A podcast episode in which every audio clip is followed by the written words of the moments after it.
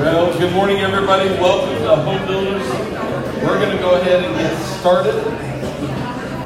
I'm going to need your involvement today in class. Okay?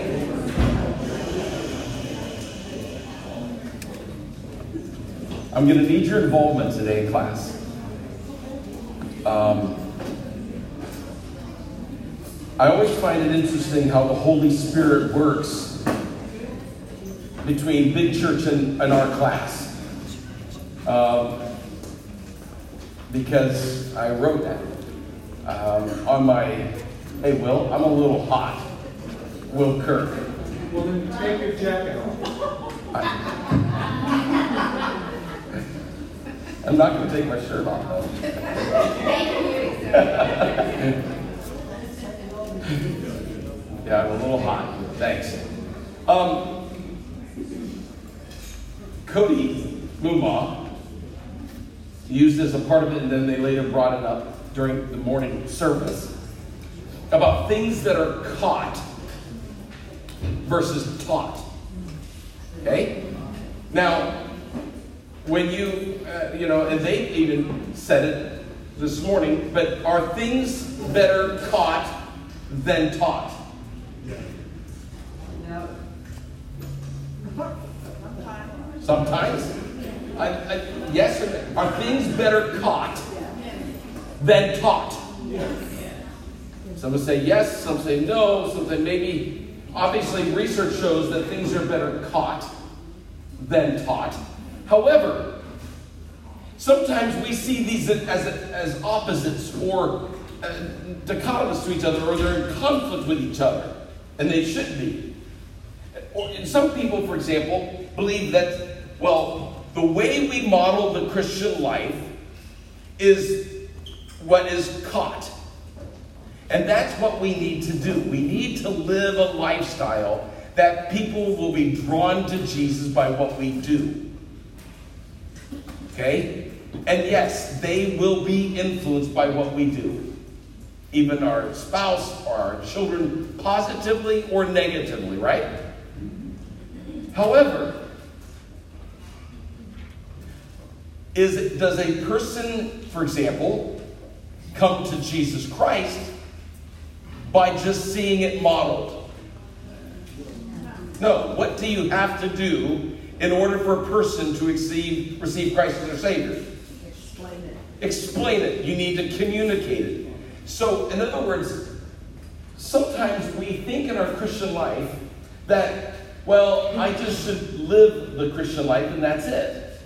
We, we live, we communicate, we teach, okay, and model the Christian life.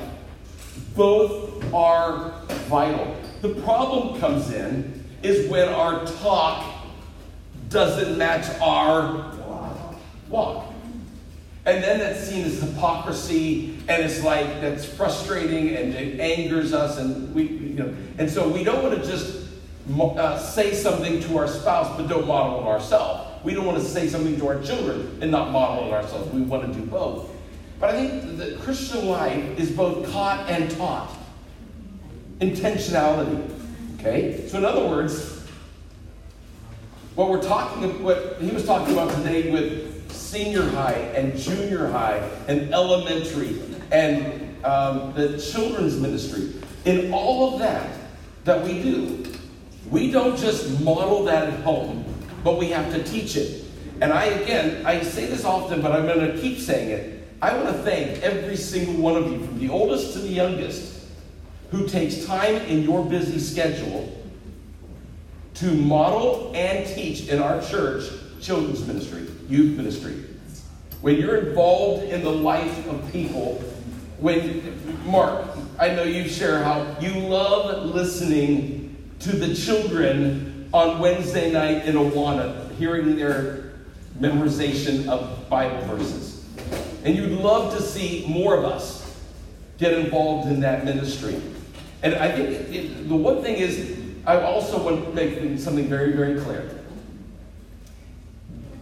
The, the tendency is busy people get busier.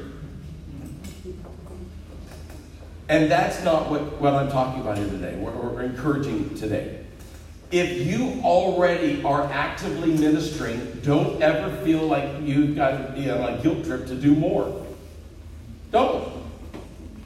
What we all need to do is something. Find some place where we can serve and we can minister and we can do our part for the kingdom. Amen? Amen.